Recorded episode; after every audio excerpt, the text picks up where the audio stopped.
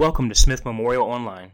We are located in Collinsville, Virginia. We are glad you joined us today. If you head over to our webpage, you can find more ways to serve, more sermons like this, as well as opportunities to support this ministry through giving. We pray God's blessing on the hearing and the doing of God's Word. Amen.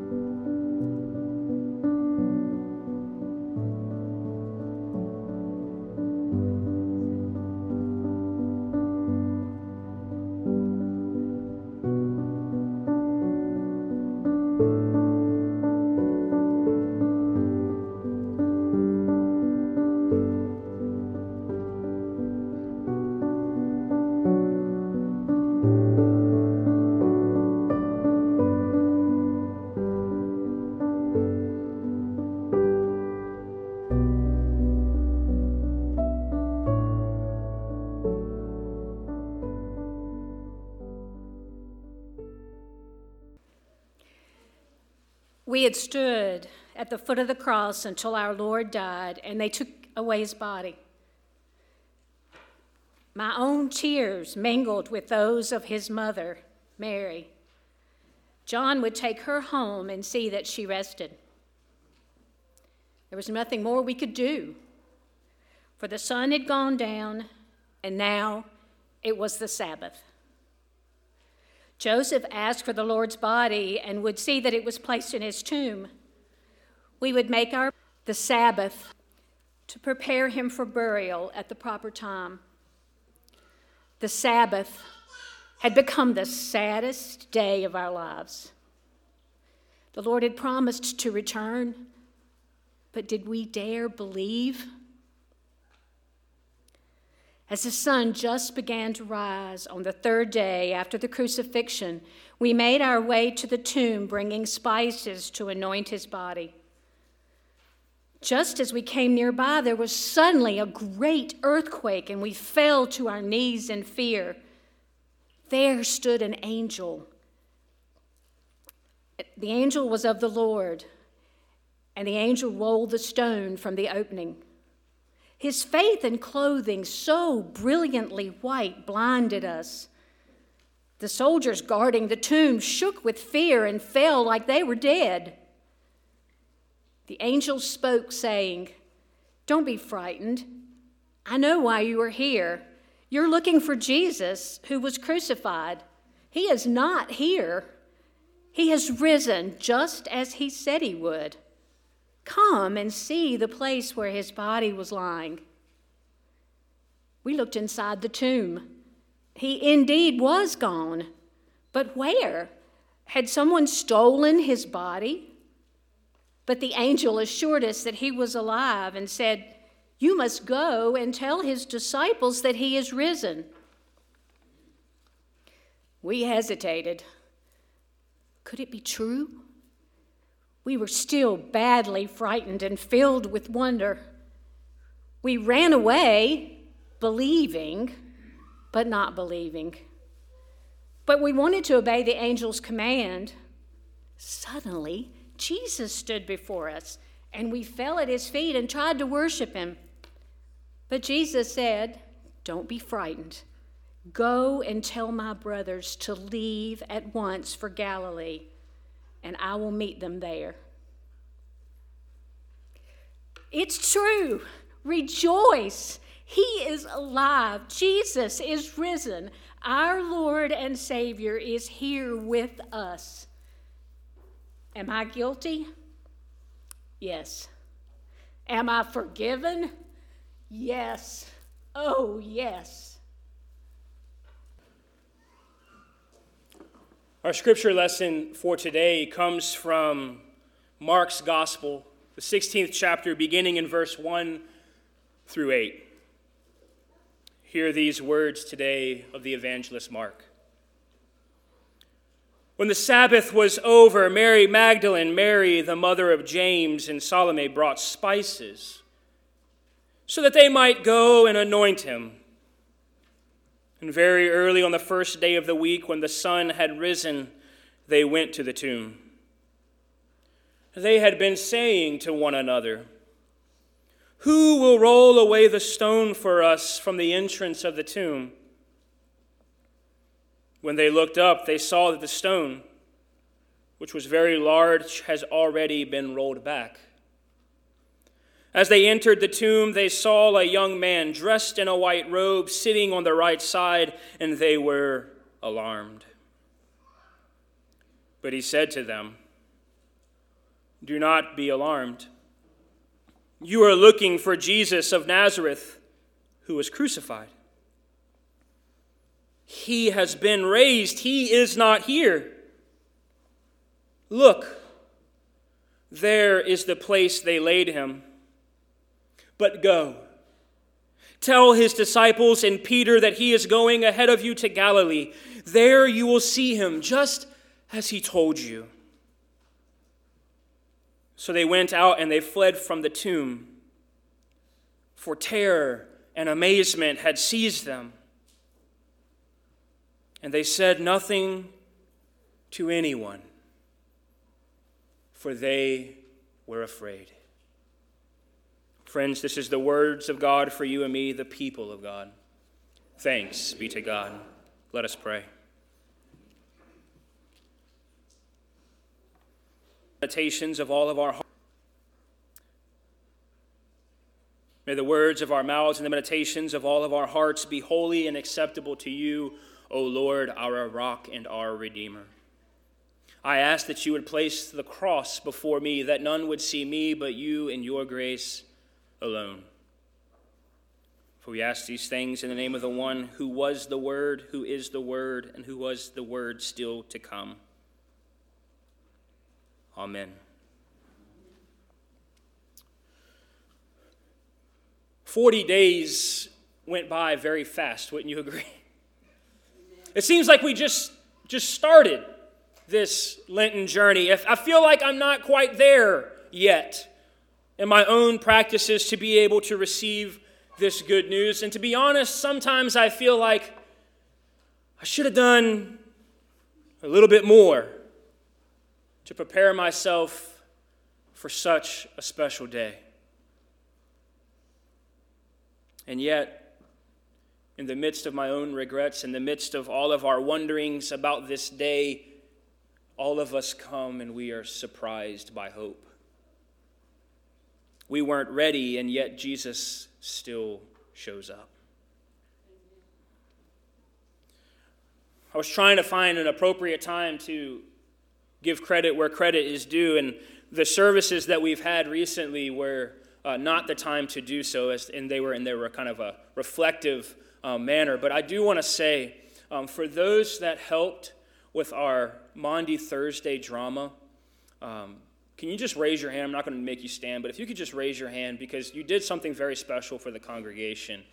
Um, and we want to say thank you for giving your time and your talents um, for that Maundy Thursday. I want to say thank you um, to the choir for singing Maundy Thursday, for singing on Good Friday. And I want to say thank you uh, to Ruth Herring. Um, as always, you go above and beyond. Thank you so much for directing that, for setting things up um, for us on this special day.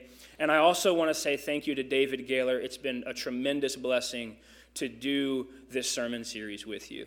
Um, so, for that, all of those people that have been mentioned, if we could just say in a round of applause, uh, thank you, because it made this a better experience.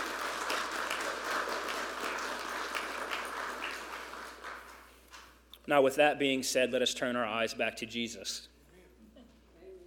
Because, friends, we have been journeying for a while now. We have uh, gone through at least six sermons on this last week of Jesus' life. We've typed countless words, more than Mark himself thought necessary. And now it all draws to this climactic end. Jesus, who we have been following during the last week of his life, has been laid into the tomb as many of Caesar's would be challengers have before, and as many still would to come. And as Jesus draws his last breath upon the cross, we see, and the world sees, the reality of this man who had drawn the masses to hear him speak, teach, and even heal. You see, Jesus was a man who preached a new kingdom. He called this kingdom the kingdom of God. And it was to be like no other kingdom the world had ever seen.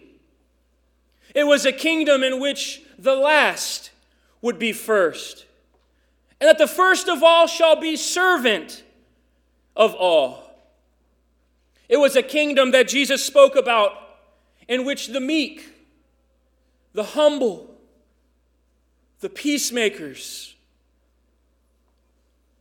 would receive the fullness of his kingdom's gifts. It was a kingdom not made by hands, but eternal in the heavens. Jesus and his kingdom were to come, and they were to rival that of the domination systems of Rome. You all know these systems because these systems are still our systems. You see, whereas Rome was ruled by the opinions of a few upper elites, whereas Rome sought that the poor and the marginalized should be exploited for the gain of the few, and whereas the religious establishment of the day legitimized every single bit of it, through their enmeshment with these elites, Jesus stood in stark contrast, holding their toes to the line concerning the kingdom of God that was already breaking into their midst. Jesus challenged the legitimacy of this way of life. And he offered a counter way of life to the way in which we all have been accustomed. He had built up a following he had a crowd ready at his disposal, ready for a revolution. And yet, as the stone was rolled in front of his tomb, everyone, even if they did so reluctantly, agreed Jesus and his kingdom must be a hoax. Jesus' kingdom isn't the one in which we need to follow. The meek and the mild will never inherit anything. The peacemakers only lead themselves to death. Rome will always win. You see, the way of life in which Jesus called us to doesn't lead us to a new and peaceable kingdom devoid of these domination systems that rule our day. No, Jesus' way leads to gruesome, tragic, and finite death.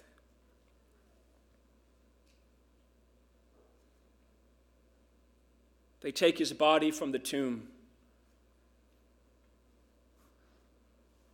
They put it from the cross, they put it in a tomb that wasn't even his own. They roll the stone over the entrance, and friends, the story is over. There's nothing left to see. It's as if the cliche scene from any action movie where the two sides are fearlessly battling one another. Of course, one side's leader has to die. And as if it was in slow motion, his army looks upon his dead body. They drop their swords, they lower their heads, and they agonizingly walk away in defeat. Caesar wins. Jesus loses. There's nothing left to do but go on with our lives. I don't know about you, but that was my Saturday yesterday. I just kind of went on with my life. We sat in here, we listened to David eloquently speak on the Good Friday service, and then on Saturday, what did I do? I cut grass, went Easter egg hunting, cleaned up the house a little bit, watched the kids destroy the house a little bit. Went to Walmart, got more stuff so that my kids could have Easter baskets. Life goes on. The tomb doors have been shut. Friends, we're not the only ones that do this. This is evidenced by the stories of, that Mark tells of the first Easter morning. Three women come to the place where they had seen Jesus' body laid to rest a few days earlier. They come and memorialize his death by anointing his body. It would be the equivalent of today of someone passing away and we giving them a memorial graveside service, or visiting the grave of a loved one and changing out the flowers that hadn't been changed in quite some time. It was simply a token of remembrance. And in each of these acts, those that go to the place of the dead, they go there to expect precisely that dead people who are dead. And as the women approach the tomb, their minds are captivated by the only question that they thought was the most challenging aspect of the day's events. When we get there, who is going to roll away the stone from the tomb for us? Now, friends, I'm not really sure how long of a walk it took for Mar- the Marys and Salome to get to this tomb to anoint Jesus' body. Perhaps it was a 10 minute walk, perhaps they had traveled for over an hour. Either way, imagine the level of planning that would have went into such a question as they walked. Perhaps as they walked and they thought to themselves, Who will roll away this tomb? Perhaps they looked for a sturdy stick that they might use as a lever that they could wedge underneath the stone to roll it back. Perhaps as they traveled, they might look to see if there were any others that they might recruit to the service of mustering enough strength to push away the stone. Now, of course, I'm doing a little bit of speculating from my own experiences of trying to solve problems that lie ahead. You know this. We know what kind of problems lay ahead, and then we meticulously spend our time running through all the possible scenarios to ensure that when we get there, things will work out exactly as we had planned.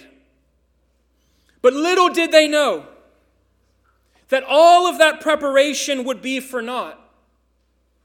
Christ has literally rendered their question and the way they spent their time trying to solve it as irrelevant. Because when they arrived, the problem that laid ahead of them was already solved. The stone was already moved, and the tomb already lied open. And these women had their paradigms shifted. Everything they thought that they had come there to do, all of their plans had been thwarted. So much so that the encounter that lied ahead of them would be experienced as fearful and shocking. Because they came to the tomb with their own answers to a question that never needed to be asked. And as a result, they were not able to be in a position to receive this new information because they were not able to let go of what they had always thought to be true namely, that when we come to gravesides, we expect to find dead people there. You see, when we come to the grave, we ask questions pertaining to graves. We don't come thinking that someone has been dug up in the middle of the night and moved somewhere else. Let alone do we come to a grave and ask the question is it possible that this person is raised from the dead? That, my friends, is beyond our comprehension. So we never ask those kinds of questions. We only stick to what's possible and right in front of us. They were not able to receive new information because they couldn't let go of what was old, namely, that Jesus should be in the tomb. So, as Mark tells the story, as they entered the tomb, they saw the young man dressed in a white robe, and he was sitting on the right side. And he said to them, Friends, don't be alarmed. You're looking for Jesus of Nazareth, who was crucified. At that point, I would say you're exactly right. That's the one I'm trying to see. I'm trying to see the dead Jesus. And it's as if this young man was to say to them, You saw it with your own eyes. You saw as the fullness of Caesar's power was executed upon him. You witnessed the weight and the gravity of his kingdom crush him. You saw him die, and you're here to see him dead. But you need to let go of that thinking. For he has been raised, and he is not here. Go ahead, look for yourself. Here's the place they laid him. But don't dwell here too long. Because you need to go. You need to get out of this place of the dead and go back to the land of the living. For Christ has already gone in front of you. And in all of their fear concerning this new paradigm, of realizing that what they had thought to always be true, namely that dead people always stay dead, they weren't able to let go of it. And they went out and they fled from the tomb. For terror and amazement had seized them, and friends, they said nothing to anyone because they were afraid. You see, this is the way the original story of Mark ends. It ends in such an unsatisfactory way. I don't know about you, but as I've been journeying with Jesus these last week of his life, I thought that it would end in a different way. Something much nicer, something much more hope filled. But no. Mark finds it necessary to end his gospel by saying, Those who come to look for the living Look for the dead among the living. Will only find fear and terror.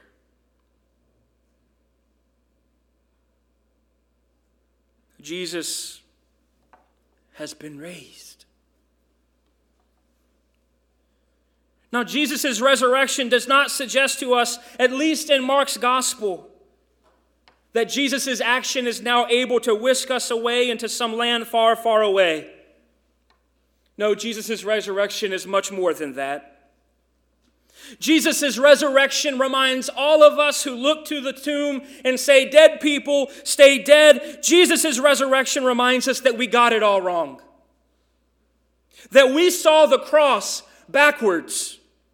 We thought it was a sign of Jesus' defeat. We thought that it was a sign that Rome was actually in charge.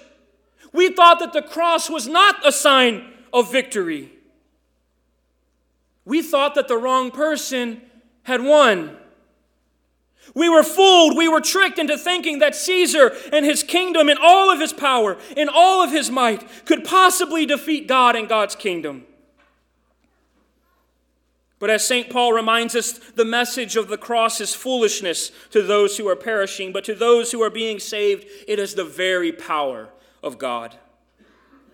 The resurrection reminds us that Jesus is Lord. His kingdom is the way. And Caesar and whatever Caesar has to offer is nothing. Jesus' resurrection reminds us that everything Jesus said, not just his life was vindicated, but so too was his teaching. That in this kingdom it would be a kingdom in which the meek and the mild and the peacemakers would inherit. It is a kingdom that we can stake our honor and our allegiance upon by saying that if we want to be first of all, we must become servant of all. It's a kingdom that demands our allegiance today. But, friends, I'm with you. I'm with you for the fear that perhaps this statement might not be true.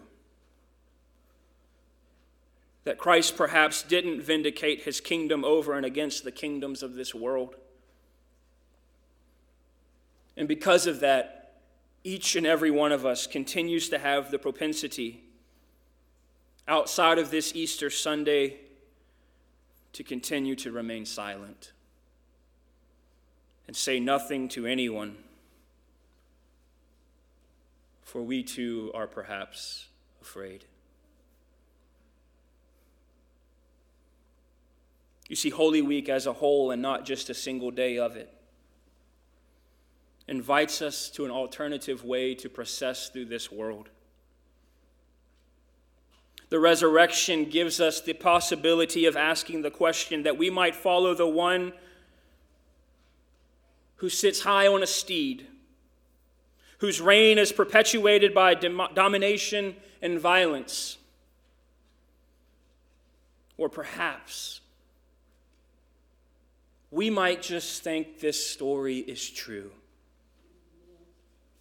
And if this story is true, we might change our allegiance and we might change our procession and we might follow the one on the colt that leads us to a new path of personal transformation as we journey with this risen Christ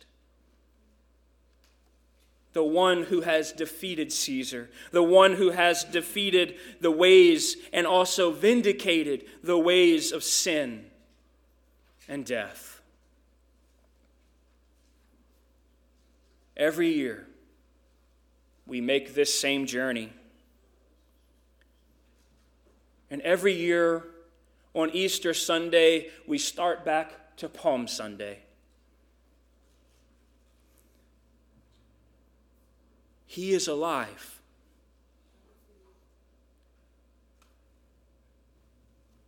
So, which procession are we in? The one whose ways have been found to be not?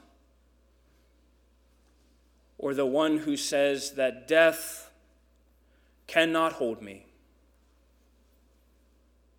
for I am in the process of making all things new? May we be an Easter people. And may we say together, Alleluia, Alleluia, Amen.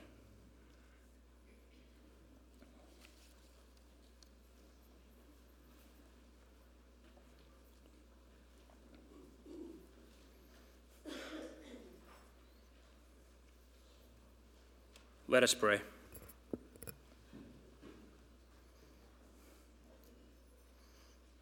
We come before you, O God, and we offer all of ourselves to you. As we transition in this service to a time in which we stand before you with everything that we have, which is in reality nothing, for it is all yours. And we simply come to give back. We ask your continued presence. In the name of the Father, the Son, and the Holy Spirit. Amen.